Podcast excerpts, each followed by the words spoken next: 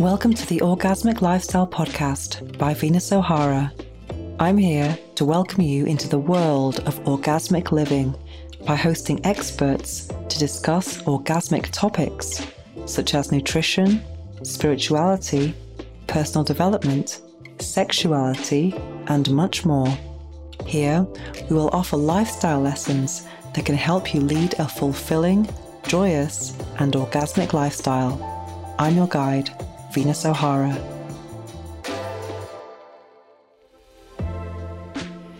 Welcome to the 47th episode of the Orgasmic Lifestyle Podcast by Venus O'Hara.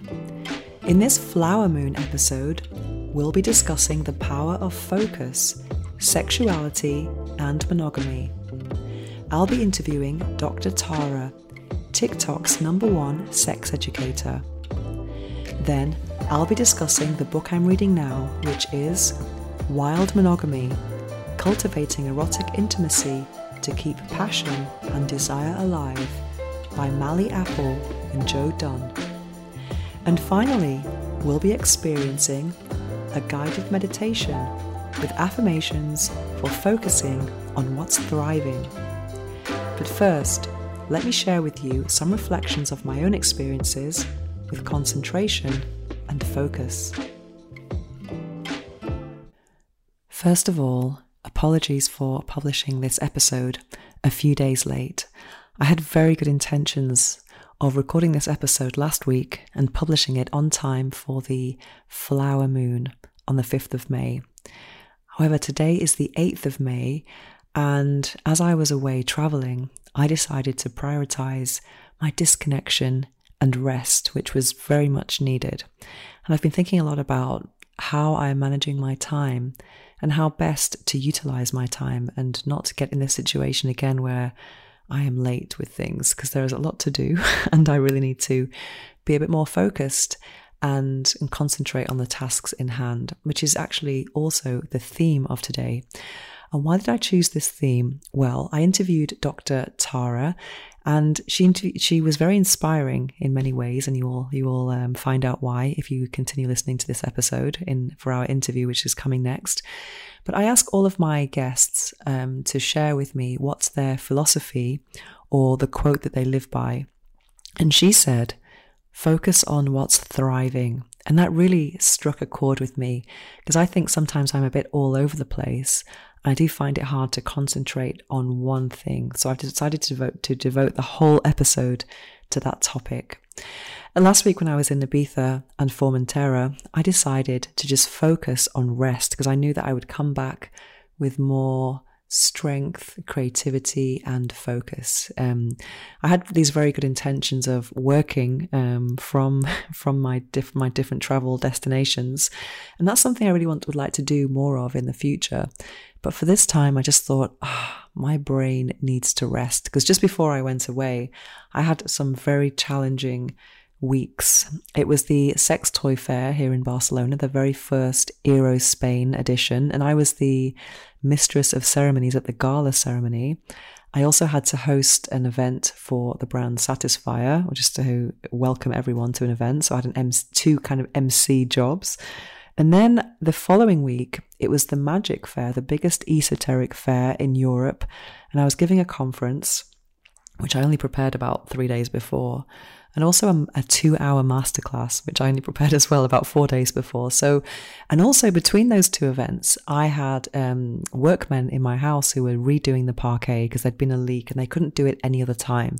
So I had to get up early and I was, and I also had clients in Barcelona. So I was, I was absolutely shattered and overwhelmed with everything that I had to do and I was feeling just so burnt out almost. And I thought that vacation was what I needed to just kind of recharge my batteries and get back with much more energy. So even though I wanted to do some work when I travel, I, decided to prioritize my rest instead.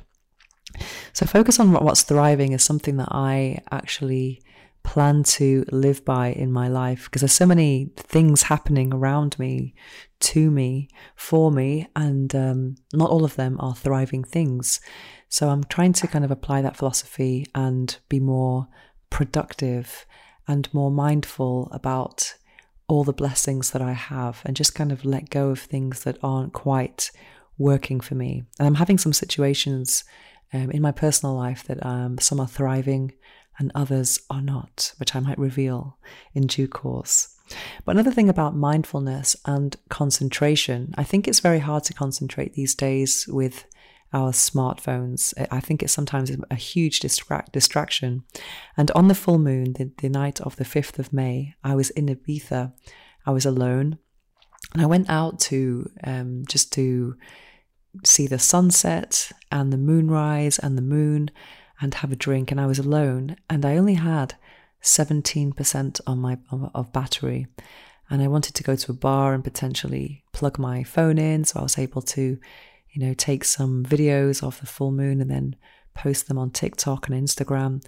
But actually, I went to a, a bar with an incredible view of the old town of Ibiza, and I wasn't able to plug in. and um, I had to just, I just watched the old town light up, watch the sunset, the moonrise, and I was just mesmerized by this sight. And I was, I had a book on my table, which was the Jay Shetty um, Eight Rules of Love which I talked about in my last episode. But this was just such a nice, mindful experience just to stare at the sky, at the old town, and just do nothing think of nothing and just appreciate what is and appreciate the moment. Which is something that I am finding quite difficult um, actually, especially with the overwhelm that I am experiencing. And now that I'm back as well, I'm finding it harder to concentrate because I'm still kind of like in holiday mode when I need to get back into work mode. This is the first day. This is my first task after I'm back. And another thing that really um, influenced me or inspired me with my about my talk with Dr. Tara is that she also does a lot of different different things in her life, and she seems to have a much better way of focusing or arranging her time, and that's something I'm going to aim to do as well.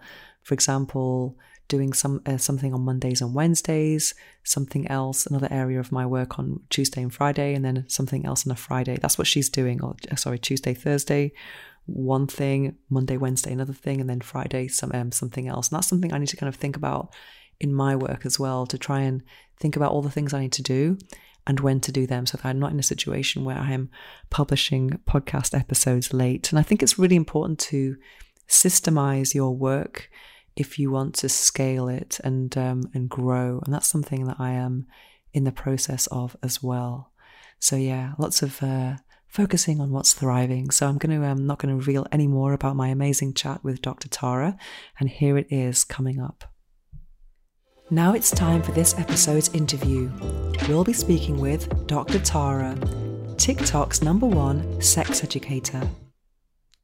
Dr. Tara, welcome to the Orgasmic Lifestyle Podcast. And thank you so much for taking part in this interview today. I'm very happy to have you here. And you are a sex and relationship coach. And for those who are unfamiliar with your work, could you tell us what you do? Yes. Uh, thank you for having me, Venus. I'm really excited mm-hmm. to be here. I would say I wear three hats. Uh, oh. I actually, my very first hat and my full time job is a professor. I'm a professor of sexuality at California State University, Fullerton. Um, I teach four classes there and I teach like Monday, Wednesday. Other days I do research for my job as well. So that would be my first hat is a professor of sexuality. My second hat is the sex and relationship coach. And I have a private practice here in downtown LA uh, where I coach people based on whatever sexual goals we set. And I coach people to get to their goals. And that's my second hat. My third hat is a sex positive media company. And this sex positive media company, I call it the same name, which is Love Bites. Uh, and mm-hmm. I have social media and my podcast named Love Bites uh, with, you know, my TikTok actually blew up last year. We're now at 2 million followers on TikTok.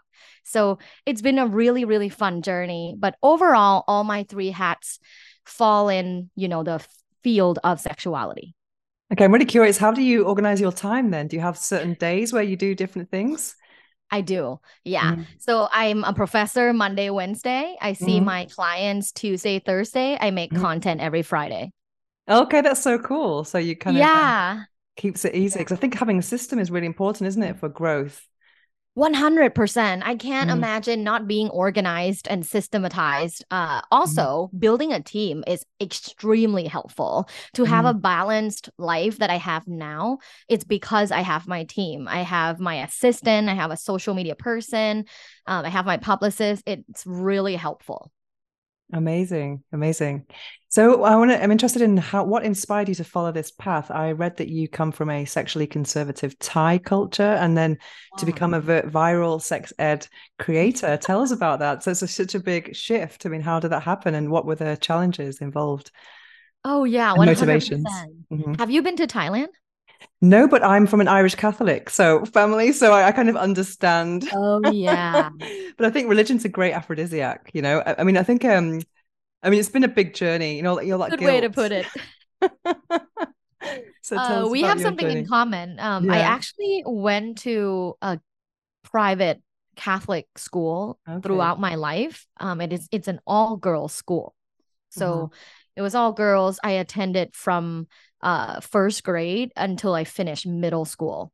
So, like, you know, the first 13 years of my life was like private all girls Catholic school, wearing a uniform, like, your skirt has to cover your knees or else you get hit on the wrist and like get sent home to go change and wear a more suitable skirt.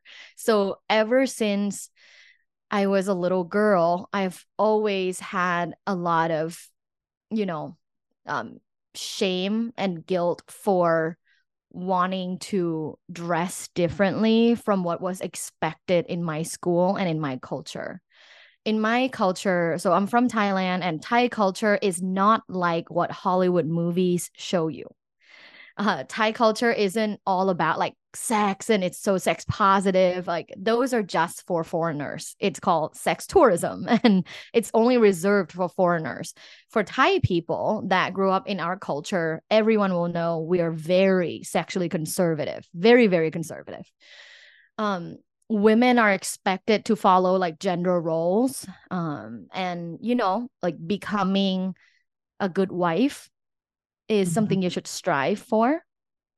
And even if you work you shouldn't work too hard and you should never be be sexually assertive. You should always be like passive and submissive. You should never initiate a relationship. You should never initiate sex.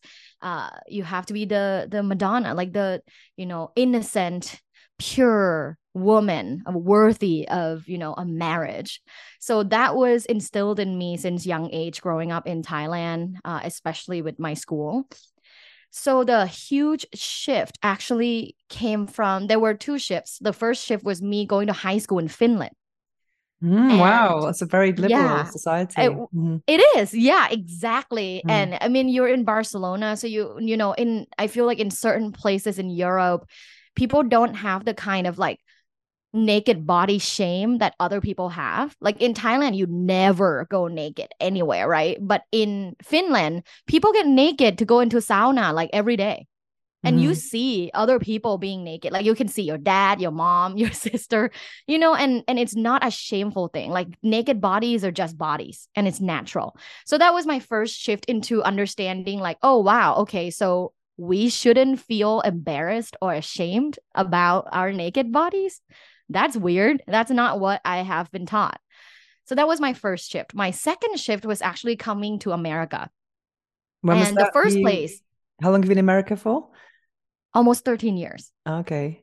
The first place I came to was Los Angeles uh, for my master's. And uh, Los Angeles is, I mean, debatedly like one of the most sexually liberal places in the United States. I would say it's Los Angeles, San Francisco, and New York are kind mm-hmm. of equal.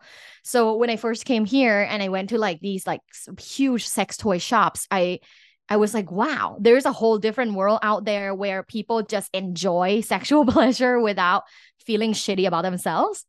Um, and I was always a very sexually curious child uh, mm-hmm. from from the longest I remember. Like when I was 10, I was use the bidet. I would use the bidet like extra long because it felt good on my clitoris. I didn't know it was sexual, but it felt mm-hmm. good. Mm-hmm. So I was always sexually curious. So coming here and like witnessing, observing other people approach like different lifestyle, different relationship structures. Like there were people that were poly. Um, it really opened my eyes like wow okay so there's so much variety when it comes to sex and relationship and the only thing i i knew like the monogamy heterosexual like woman as submissive model like is so antiquated and that you know you can opt into any kind of you know explorations. So it kind of started there. Amazing so I feel in my journey, which was kind of similar, I think I, I, I experienced so much pleasure from sex that I was the the the idea of being repressed just didn't occur to me, you know. Um, yeah. but I, I, think, I mean, do you think it's a huge advantage with what you do, especially with your um, when you're when you're doing coaching and and seeing clients to actually fully understand this conservative mentality? Do you think that's a massive advantage? Because I mean, I guess a lot of people don't have that maybe people who've, grown up in more, more liberal environments how's it how's yeah. do you find that's an advantage for you that's such that's such a mm. great question uh it's 100% an advantage i'm able to truly empathetically understand someone mm. because of the stuff that i went through i remember the first therapist that i had um, and that therapist, I asked that therapist a couple of questions about them because I wanted to know where they come from and i asked that therapist about like you know how they grew up like a little bit like what's their you know religious affiliation what were their parents like and i just remember oh wow this person has never gone out of their bubble like there is to me there's no way that you would be able to understand the vast variety of experiences that I've had since young age. Um, and so I had to quit and find a new therapist that had a more like worldly experiences. So I would say with my background and the variety of uh, personal and professional experiences that I had is a huge advantage. Another thing that I mean now that I'm proud of is uh, that I went I got married young and I went through a divorce. And you know at first I was very ashamed. A, a sex and relationship coach who went through a divorce, you know, what a loser. and then I came to terms with it. Wow, it's actually very powerful that I had that experience because now I whenever I meet like someone who's divorced or like in their like second husband club because I'm now with my second husband, we like high five. like we immediately have a bond with someone who got a divorce or have a second husband. We just high five and go like, yeah, second husband club. Cause it's a unique life experience. Like if you've never gone through it, it would be really hard to understand. I love the second husband club. yeah. Are you in the second husband club? No, I'm not even first husband club. All right. Think, all right. I think for me, um, because I grew up with very strict parents. So then going into relationships, when I've been living with people, I found that even more restricting than than being a, a teenager. you know? So so I think I've kind of avoided that. I'm I'm on a kind of love journey right now, just to try and overcome a lot of my avoidant attachment stuff. Um, but um, yeah, there's a lot, a lot of stuff to unpack. But um, it's a, it's a nice journey as well. Do you feel like it affects your sexual attraction for people?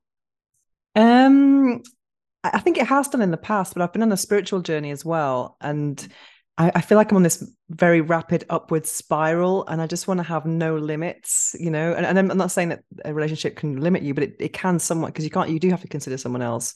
Yeah. So I, I, so I just feel um I'm kind of having there's an order to things in life, you know. First of all, I mean, I was in a relationship that was kind of not the right one during the pandemic, but that kind of shifted our perceptions. That we're doing things which, you know, out of fear, not out of love, maybe. And now I've been constructing mm-hmm. an amazing group of friends. We call call ourselves the goddesses, and I think love is the next thing.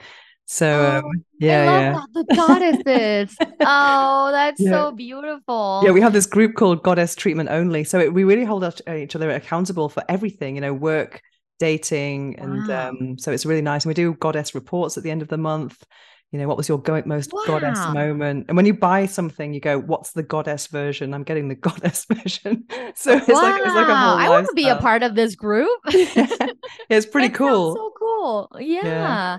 i i would say like similar to you my mm-hmm. spiritual journey actually came at about the same time with my like sexual awakening journey. I think it goes hand in hand. Um, and my spiritual journey was really jump started with me trying um like going on my like psychedelic journey mm-hmm. and experiencing all the things that I have never experienced before. Um, I'm someone who is like Western educated, like social scientific methods. My research methods is quantitative. So I've been in the realm of extreme like scientific discoveries in my education and i have ignored a lot of metaphysical realm and somatic realm and you know other things that enhance your life that they just don't teach in the educational system so with that being said like along with my sexual awakening journey, all of these things were happening at the same time, um, where I started meditating every day. I tried different types of psychedelics, and it just like all changed so fast. And I'm still integrating and learning, and you know, I feel like every day I discover I discover something new, like something small but something new. Yeah, I was on um I kind of rejected religion and all that for a long time. I think that that's quite normal when you're from um that kind of background and you come into a liberal space. And then my sexuality is more focused on pleasure, overcoming taboo, that kind of thing, and overcoming survivor stories and things like that. But then when I became spiritual, it, it gave it gave it, it was like discovering a new room to a house I already knew, you know, because the sexual I thought I knew a lot about sexuality, but now suddenly I discover that it's a powerful thing. And I'm speaking at this fair tomorrow called the Magic Fair here in Barcelona. And it's I'm I, I practice sex magic. So I'm going to be giving an hour conference tomorrow. So I now feel that orgasm is like oh, connecting wow. connecting with God and I have cosmic orgasm. So I feel like, you know, I rejected that that side for a long time, but now I'm embracing God again through orgasm. you know, so, me too. Wow. Yeah. I love hearing mm. this. And I mm. love uh I love that you're even like organizing like a conference and a meeting for it because for the longest time I like hated the word God because mm, me too. Yeah, it's so attached to like strict rules, right? How to be, um, especially as a woman. It's it feels it felt oppressive. Uh, but only recently I started using the word God. I've for the longest time I used universe, and I'm yeah. more comfortable with the word universe. But recently I started using the word God when I like pray or when I journal, and it starts to feel good again. Yeah, I understand that completely. Or infinite intelligence is another one, or source. But yeah, I'm I'm, I'm okay yeah. with God now. Yeah, so I'm, we're cool now. God and I are, are cool now. yeah, I do, I do, think the sexuality is like such a such a godly experience as well. I mean, God gave. I, I didn't choose my path. I was show. I mean, it chose me. You know, it was like that. That's. I mean, that's. I guess maybe you feel the same. It's like a mission. Everyone I know who's in the sexual wellness space, it's not just about having a fun job. It's about having a mission. You know. Yeah. Mm. Yeah. So I read that you were also a t- sex tech consultant. I just told you we, we've celebrated Eros Spain here, a big sex toy fair in Barcelona. I have 750 sex toys because I'm a sex toy reviewer and designer. I have a whole spare room full of them. And um, so um, for your sex tech, what do you have any any favorite toys that we need to know about? Wow. You know, um, a lot of people also send me toys to review or to post on mm-hmm. Instagram mm. as like a, a content creator. Mm-hmm. So mm. I personally don't have like one go to. And the reason why is I don't want to get into the loop of idiosyncratic masturbation where I'm only coming with one toy. Oh, yeah, absolutely. Uh, I have mm. observed many of my vulva owner clients that get super attached to one toy, like one vibrator, and can't come without it um, can't come with a partner, can't come without it. And and there is nothing wrong uh inherently with that idea. It's just not something that I prefer.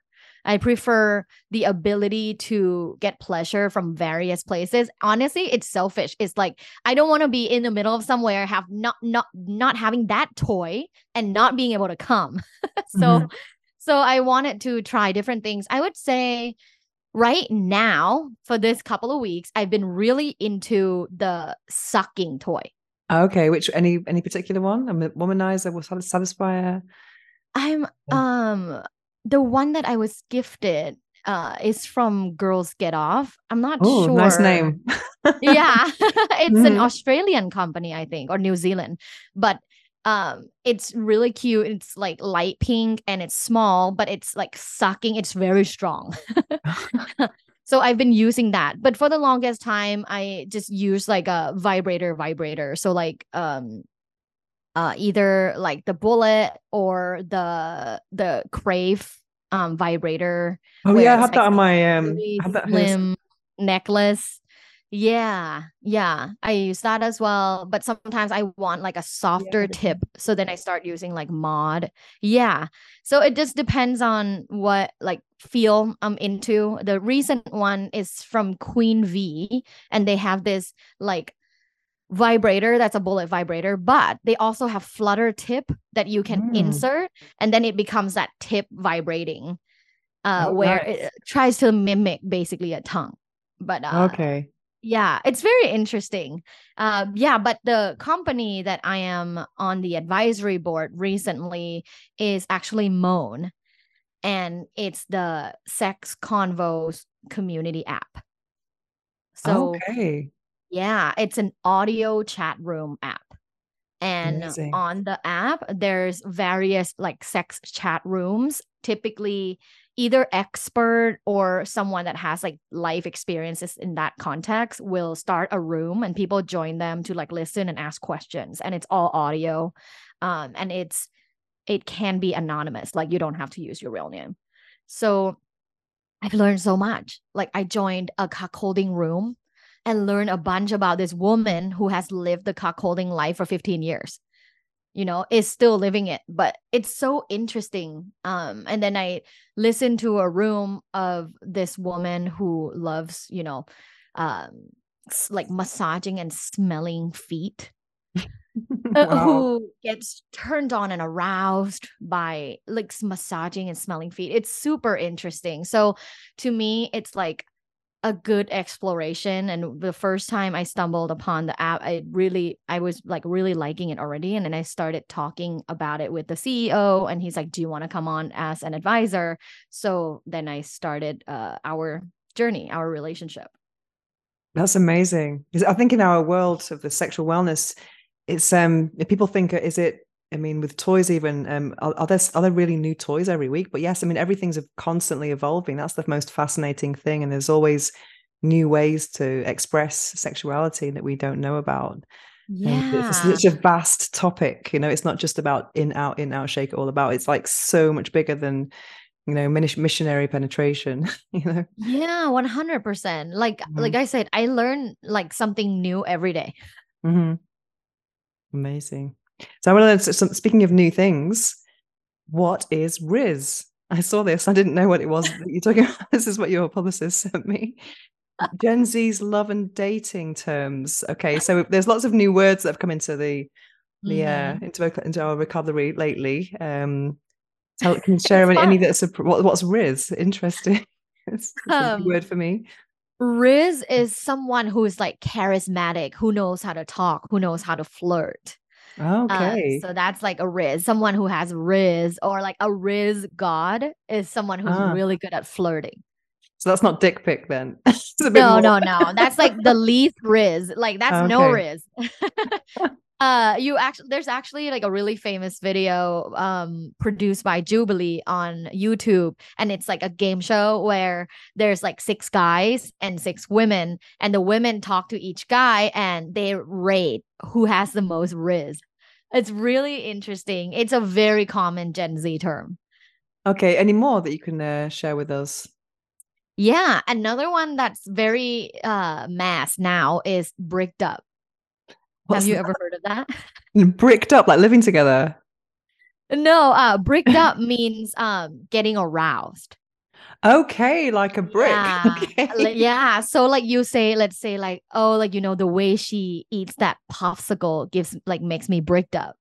Okay. Or like the like he always opens the door for me, makes me bricked up. Okay, so it's, so it's for it's just like I would think of that as an, an anyone erection. can use it. Okay. Yeah, cool. it, it, comes from an erection, but like okay. a woman can be like, "Oh my god, he did this!" Like made mm. me so bricked up. Okay, that's interesting. Um, so I was also interested about um, communicating sexual desires um, for mm-hmm.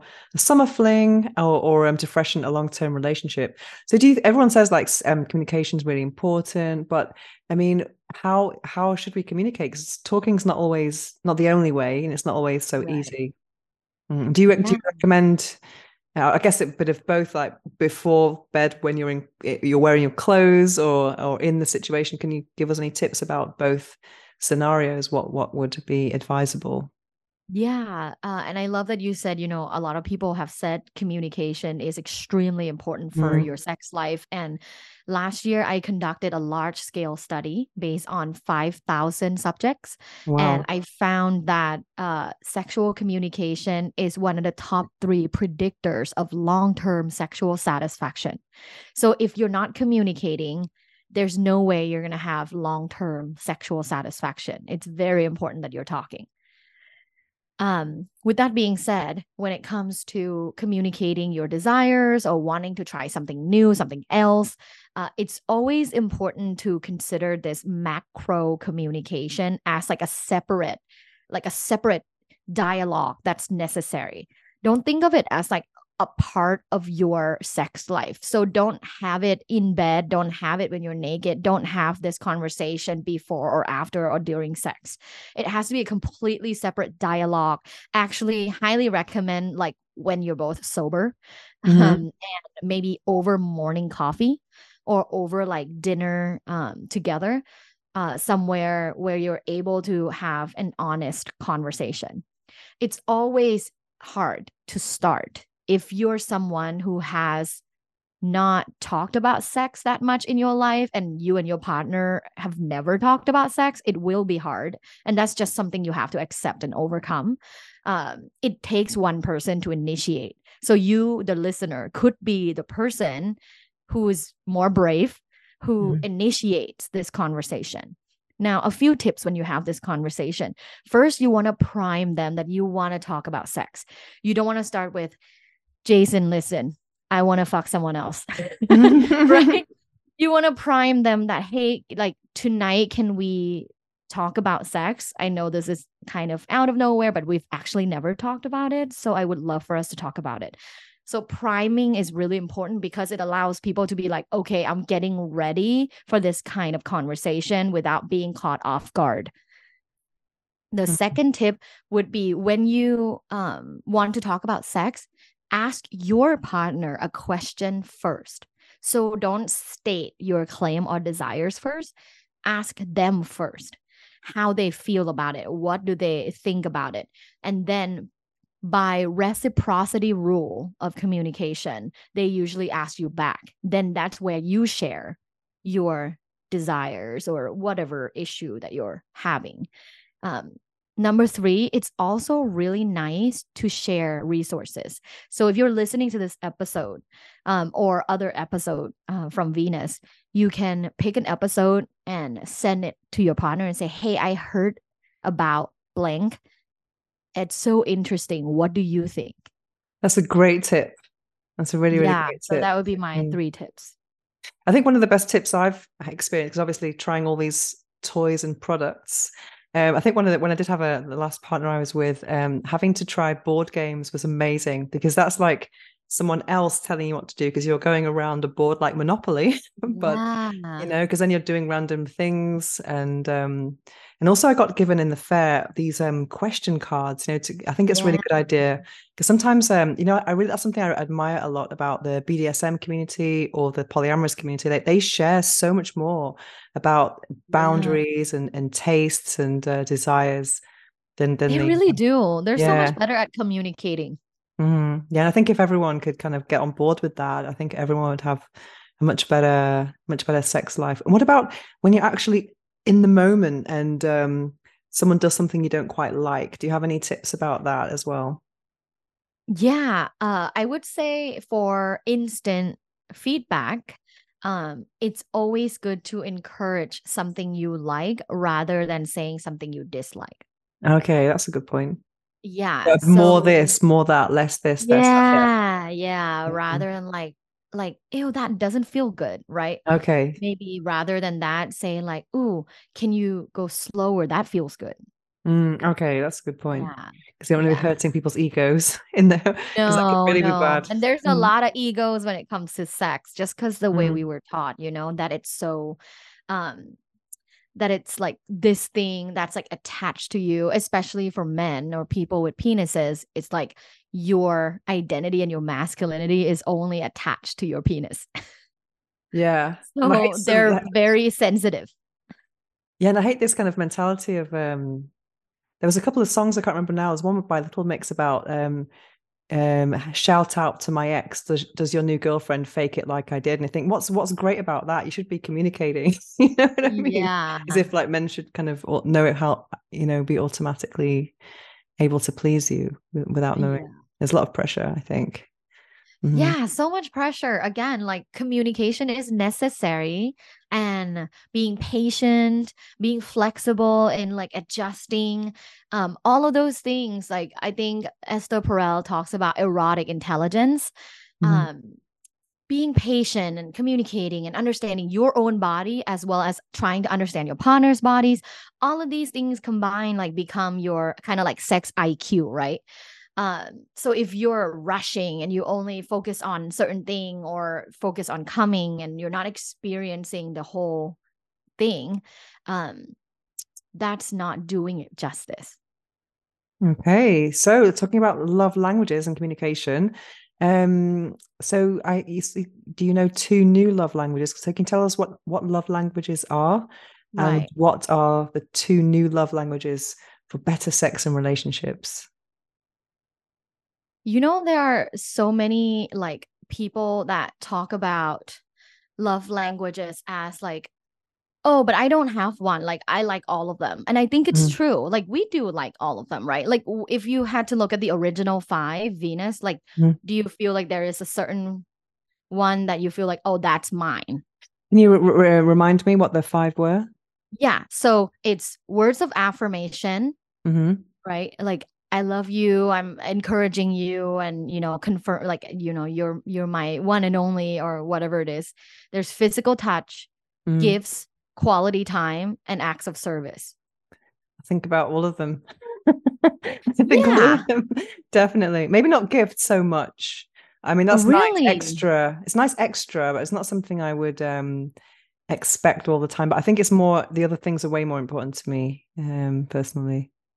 Do you feel like when you receive gifts, do you feel like that's an affectionate thing to to receive? Or do you feel like oh no that's i actually don't like that?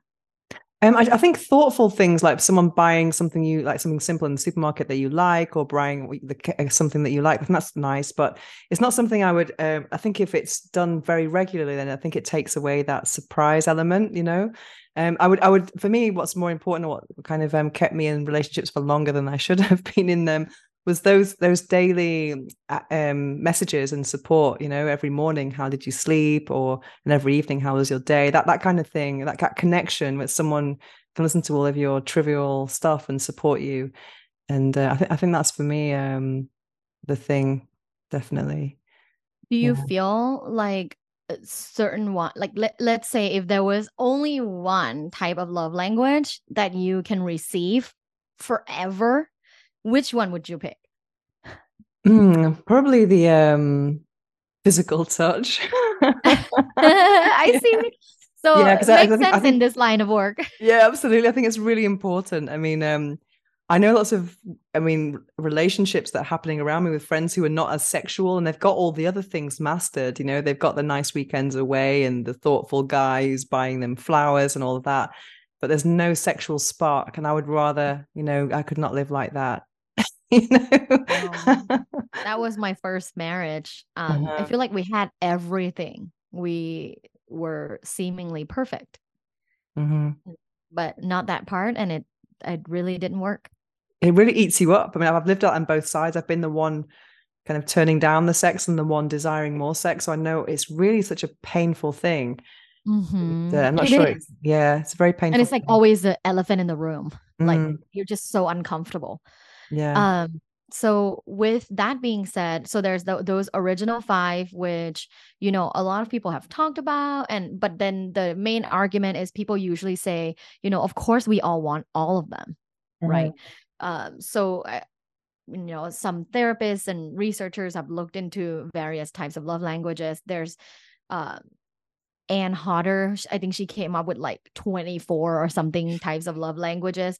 But the two new love languages outside of those five that people have been talking about a lot is the first one is shared experiences. Amazing. Mm-hmm.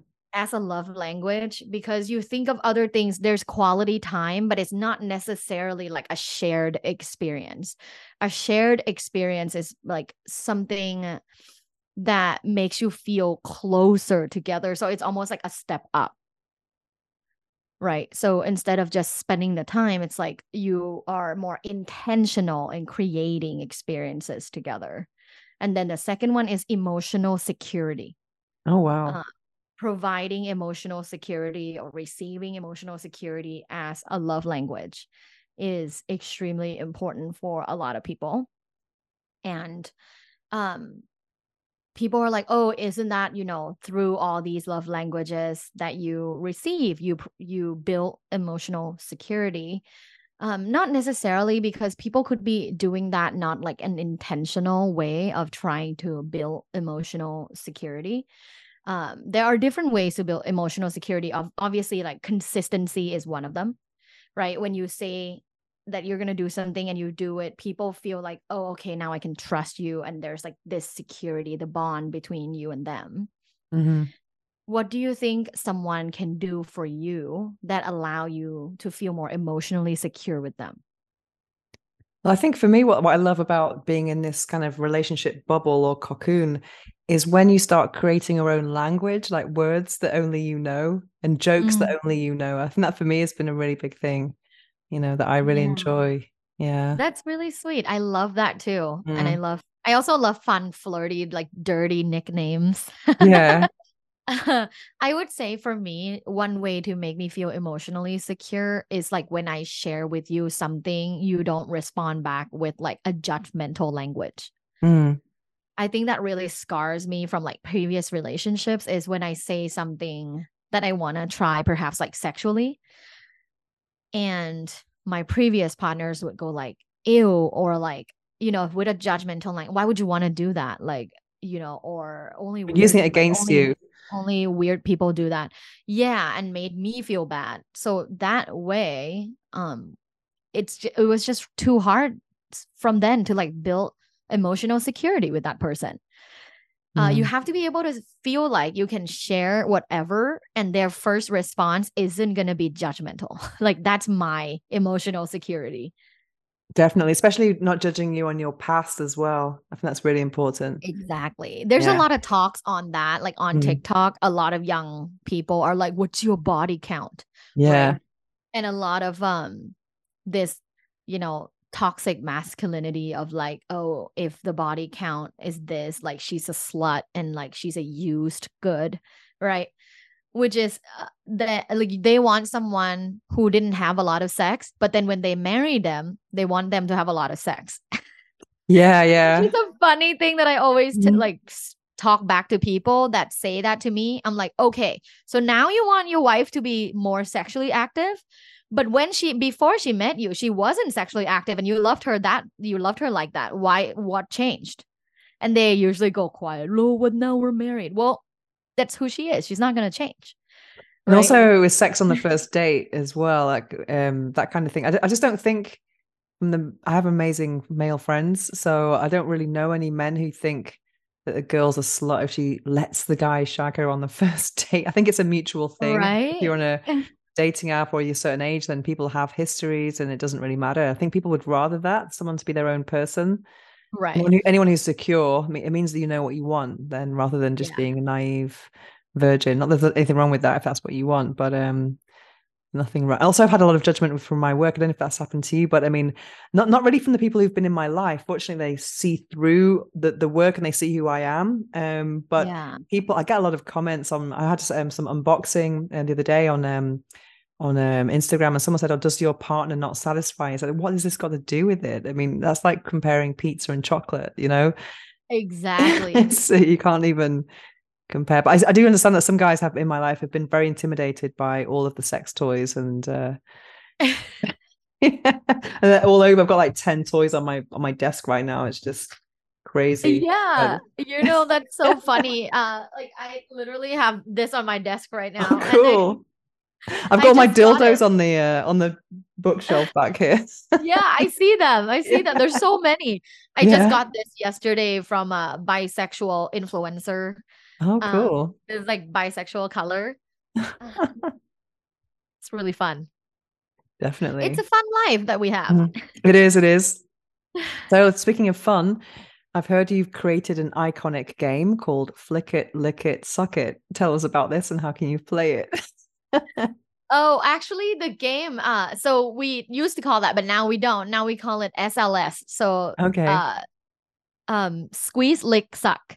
Okay. And it's basically it, you can just if you want to not download an app to play, you can just write body parts into small pieces of paper, you know, tear them up, fold them, put it in a hat, and then basically take turns to pick up a part. Uh, mm-hmm. Uh, but before you open it, you have to choose do you want to um, squeeze, lick, or suck? And okay. then you open the part and then you do that to okay. the person. So you can do that too. But there's also an app uh, called Scratch Adventure Ooh. And on this app, Scratch Adventure, there's a lot of sex games. Uh, and SLS or Squeeze Lick Suck is on there too. So instead of paper, like tearing up paper, you can like download the app. Um, it's free, and you basically go to Squeeze like Suck, and then you like roll the dice on there. Um, That's cool. Yeah, for body parts, and and you can select squeeze like or suck prior, then roll the dice. And then when the dice comes on, like let's say uh neck, then you do that. So you can also use the app or you can do the manual way. But it's really fun. It's a fun way to switch it up and like just try a game without like necessarily, you know, having penetrative sex, like enjoying it and being more playful with your sexuality. Definitely, because it's great. There's so many resources now, like board games and apps, etc. So we don't have to just do yeah. the. What's your favorite thing. board game? I actually don't have a sex board game. Well, um, I tried this board game uh, that a couple made who tried every board game. okay. so, so I mean, it was really good. I mean, this I just really envy people who like. I mean, because sometimes I don't get the chance to share toy experiences very often and, and i get sent things a lot but it's usually my solo explorations but if i'm with a person I'm, i do not really use toys so i'm just thinking oh skin skin but um but i'm just I, um, I heard of this couple who literally just got every single board game out there and played them all and then got the best of each one and they created a new game and it's okay. actually an app now called plaro like p-l-a-r-o like play romance Oh. And, and I, I played the um the board game version and it was so much fun. Um, but now it's an app, obviously, to to um it's just easier than selling a physical product.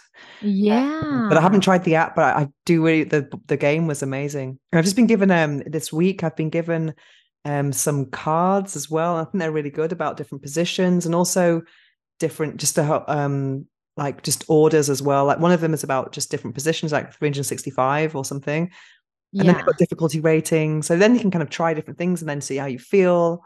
And then these just random cards that's giving you instructions. But I took a picture in the fair the other day. It was an amazing game because I'm into my spiritual journey now. They didn't, they didn't have a spare one, unfortunately, but let me just find it. Oh, gone. It's just so worth the wait. Where is it? Where is it? Okay. Um, it's called, they're from America, so it's definitely going to be there. Mind, Body, and Soul, the game for any couple. Heal your chakras with your lover. How cool is that? Can you see? Wow. So I highly recommend that. It just looks amazing. And I haven't tried it at all, but I mean, it's very different from the other types of games that you see. Yeah. So it's called Mind, Body, and Soul. And it was got an XBiz award so it must be from 2019 Adult Game of the Year. Um, I so I think this is amazing. I mean, I, am really interested. I get very turned on by the idea of sacred sexuality and doing, you know, building up the energy in different ways rather than just going through the normal kiss, caress, undress routine. Yeah. You know, yeah. so this is really hot. I mean, I've read a lot of books about sexual sacred sexuality, and I just really, I find I find them very um a huge turn on. So this is a great. Is only European? It doesn't come up in my app store. Um, no, it's actually a physical game. Oh, that's right. Okay. okay. Yeah, I somehow thought it was an app. But but the uh, the owners are American, so you'll definitely be able to find it then. It's NextBiz okay. Award Best Game of 2019. So I'm sure you'll be able to find it online somewhere. And I yeah. think if you're on a spiritual journey, then uh, yeah. healing your chakras with your lover sounds really cool. Thank you for the recommendation. I will yeah. definitely try. I'll report back. Definitely, that'll be that'll be intriguing. Wow. A couple of uh, quick questions for you. What is yeah. the book? What's the book that changed your life? Do you have a book? Ooh. Any type of book, not just sexuality, but anything. Any any book that you just like yeah. life changing? Yeah. Um, I would say the book that I read that was like, oh wow, like there's all these things was actually an old book called Hot Monogamy. Oh, a great name. Hot Monogamy. Yeah, right? Yeah. yeah. It, was, it, was, by this Dr. Patricia Love, I think, which is like awesome name for this uh. line of work. but that was old and I read it a long time ago and I just remember like wow, people spend the time to write hundreds of pages about this. So that was really interesting. I'm going to interview a couple soon called Mali and Joe, and they've written a book called Wild Monogamy. So I'm going to be reading that soon. Yeah. I just opened it just to see it, and just look, looks very just uh, quite enticing from the page one. So I think that's really interesting to to. Yeah. I, I'm a I'm a I'm a, I would say I'm a naturally monogamous commitment phobe, which mm-hmm. sounds like very contradictory. Yeah. But I mean, I think it's I think so many um beautiful rewards in monogamy not not when it's you know demanded of you but when you when you desire that when it's a mutual yeah. desire yeah you know? i'm not personally monogamous uh mm. we're mm. married but we're in a monogamish marriage so mm. we play with others um so i don't like necessarily live by like the hot monogamy book but there are a lot of interesting like research facts and and exercises in that book that I really like. So I would love to review um, Wild Monogamy to see what it's about. Great. Uh, I also recommend um, the couple because like they might be good guests for you as well. I'm going to be uh, interviewing them in a couple of weeks, and they're they're kind of a they look like they're having a lot of fun together. so yeah, yeah, it sounds awesome. interesting.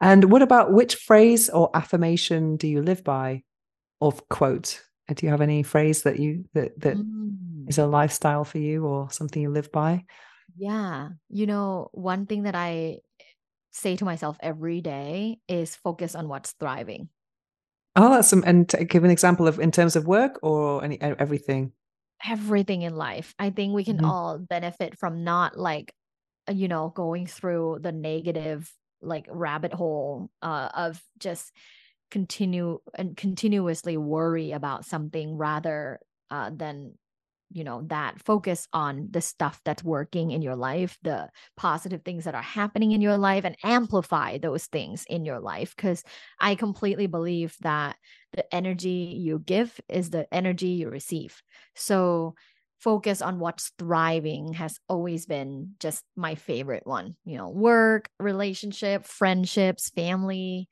um, all kinds of things. Amazing. I'm going to apply that to my life. So, where can people find you? Yes, my website is luv-bites.co. That's L U V B I T E S dot C O. And all my information's on there my social media, my podcast, and everything. Amazing. So, Dr. Tara, thank you so much for this interview. It's been a really interesting talking to you. Thank you for having me and have an orgasmic day. thank you. The book I'm reading now is Wild Monogamy Cultivating Erotic Intimacy to Keep Passion and Desire Alive. And this is written by Mali Apple and Joe Dunn.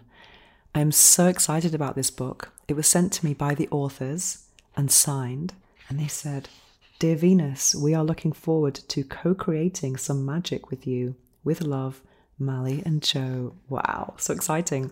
In fact, the magic we are going to create, we are going to actually uh, record an episode for this podcast after I've read the book. And I'm very excited about that. I do love to interview authors. I do feel as though I have a special connection to the book and the author. It's just such a privilege for someone like me who is for anyone really, but also for me as a as a bookworm. I do love reading. And I'm very excited about this topic as well of wild monogamy. Let me read a tiny bit of the blurb at the back. It says, drawing on stories from real people and the latest research on sex and love, wild monogamy encourages couples to develop or redevelop their erotic intimacy. You'll learn how to create an environment of love and trust in which you can compassionately and creatively work with personal challenges, explore your desires, and enjoy new depths of connection together. Enhance your emotional connection. Use the healing power of eroticism to break free of fear, insecurity, inhibition, shame, and self consciousness. Transform everyday moments into moments of playfulness and passion see intimacy issues as perfect opportunities for healing, growth, and pleasure. Design your own intimate adventures. Ignite your attraction and desire for each other. Wow. And this is made, this is written by a real life couple, and they are um, personal coaches for singles and couples, and they help people to create intimate relationships that are compelling, connected, sexy, and fun. And in the pictures they have together, they definitely convey they are connected and having a lot of fun. And I love the idea of wild monogamy because I think um, in this day and age, I think there's a lot of um, more um, awareness of different types of relationship relationships such as um, polyamorous relationships, open relationships, and they are they t- they can take many forms. And I do think some people can assume that monogamy is something like the boring option, um, but for me, I am definitely, I definitely think that monogamy can be very exciting and rewarding, but it definitely has to be something that you choose, not something that's imposed upon you. Um, for me, I would describe myself as a naturally monogamous commitment phobe, which might sound contradictory, but I think for me, I, I do like this kind of cocoon that can that can be created when you are really into someone and that's an exclusive bond. I don't think it should be something that you should demand from someone else or that, that, that they can demand from you. I think it should be something that you yourself genuinely desire because I think life is such a huge gift and time is our most valuable asset. And to try and impose your ideals or desires on someone else, I just don't think that's the right thing to do. If someone is faithful to me, it has to be or monogamous, it has to be something that, that they desire and they find rewarding. Um, and that's the same for me as well. I think also for me, I was brought up in a very strict household and I felt really controlled all of the time. And I couldn't wait to break free from that and leave home and live with my own rules. And I did that through study and being able to go to university and get a grant, get student loans, and be able to just be my own person. I still remember the first time I went to the supermarket and I could buy all the things that my mother would never buy because we weren't allowed to have it at home. And it just felt so liberating and liberating to be able to do whatever I wanted without having to answer to anyone. Then later in life, when I've um, lived with past lovers, I found the experience to be incredibly suffocating. It was actually much worse than being a rebellious teenager. All of this control of where are you going, who are you with, when are you back, you know, on the kind of almost bordering on possessiveness and control. And that did not feel good to me. So I've been a, a real free spirit in that sense. But at the same time, I do really value um, that intimate connection. I do also, it's interesting to see that relationships can be healing and that you can overcome a lot of self consciousness and pain, even um, just like I've just read in this um, inhibition, shame, self consciousness, fear, and insecurity through a partnership. Because for me, I used to assume that, you know, being in a relationship, I always felt I'm a bit more vulnerable and that would be contributing to my traumas. Um, but then I went to this spiritual group once and it was talking about relationships being part of healing. And I just thought, wow, I never thought of it like that before. But I definitely believe there's a lot of healing that can be done when you are supported by someone. And also, something I love about intimacy has to be when you create your own language almost, words that only make sense to you, jokes that only make sense to you. Um, and I just think that's amazing. And also that that daily support of um, someone listening to you, you listening to them, and then them being concerned about how you slept. Those are the things that really make um, a relationship, in, in my in my opinion. And those are the things that I I um I do kind of I would like to um, um, how would I say? I would like to manifest that in my life. But I still feel a little bit lost in terms of that area of my life. I think I've shared many times with you that that is the part of my life which is probably the least performing area of my life. But I am kind of um, open and um, more and more ready to actually work on it and I'm also going to see Jay Shetty this month. Um, I'm also I've also been reading the Eight Rules of Love, which I talked about in my last episode, and I've advanced a bit more in that book as well, and that's been quite triggering actually. Um, the first um, part talks about solitude and being able to be alone, which is I've totally mastered that. I've just been on holiday alone. Um, I can go to restaurants alone. I have no problems with that. Um, I, I, can spend days alone. I also get I also bounce off other people's energy. So it's nice to kind of feel complete as a single person and then be able to enjoy other people as well, not feeling that I need them. Well, obviously, we need other people. There's no de- denying that. And the second part is all about your karma, and that can kind of go back to some triggering um, things about childhood and, and adolescence and younger self meditation, which I did find about quite um, traumatic almost. But I mean, I think I think I've had some some relationships I haven't really chosen the right ones because I didn't really know uh, what to choose. And I've always focused on passion. I've prioritized passion um, and flow and just been, let's say, um, relationships that I've had have, have formed because I liked having, I was sexually attracted to the person. I liked having sex with them so much so that I wanted to repeat, repeat, repeat until there was an emotional bond that was formed. And that's been how my my relationships have been formed in the past. And now I'm wondering if I have to completely change my paradigms and my concepts and my my thoughts and mindset about relationships. I think I probably do. And also, when I was in the Magic Fair, um, this um, it was the biggest esoteric fair in Europe that was celebrated here in Barcelona just a few days ago. I remember there was a couple of women who came to my sex magic masterclass, and they had a sacred geometry um, stall, and I was thinking about buying some sacred geometry from them. It's a whole totally new thing for me, so I didn't, I didn't really want to just make a random purchase. I, I was just in, in, in, intrigued about discovering what, what different geometry patterns meant and different affirmations for different ones. And I saw one that was for passion or something like that. And I thought, mm, maybe I could use that in my bedroom. And then, but the women who who were on this stall, they'd already been to my sex magic masterclass. They knew that that might not be the right thing for me. And they they advised me to get something else. And they said that you need calm and, and tranquility in your bedroom if you want to kind of explore more kind of tantric sex, more type of you know sacred sexuality. And I thought, hmm, that's so different to what I used to think maybe five or 10 years ago, uh, where I just thought passion was the thing to go for. Not that you shouldn't have passion, I'm just saying that sometimes it has led, led me down the wrong path. So um, um, I do find that um, the idea of you know having like a, some, a, a healing relationship is very very intriguing to me. And I read somewhere I can't remember who said it, but you know, when you're younger, you want someone who's going to make your legs tremble with passion and make you really nervous. Whereas as you get older, you want someone to make your knees, well, it's not legs, it was knees stable. So, yeah, that's where I'm at right now. I need someone to make my knees stable. I also want some seriously amazing orgasms. So, that is what I have thought of the, the thought process, go, processes going through my head as I'm reading Wild Monogamy Cultivating Erotic Intimacy to Keep Passion and Desire Alive by Mali Apple and Joe Dunn.